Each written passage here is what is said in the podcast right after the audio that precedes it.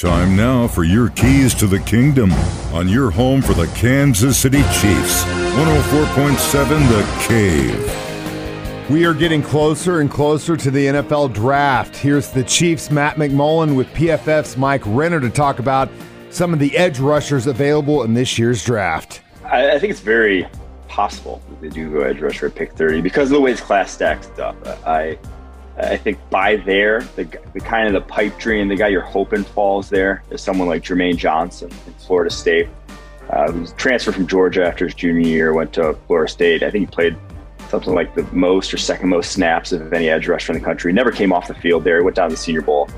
Highest graded guy through the week of practice there was just very solid.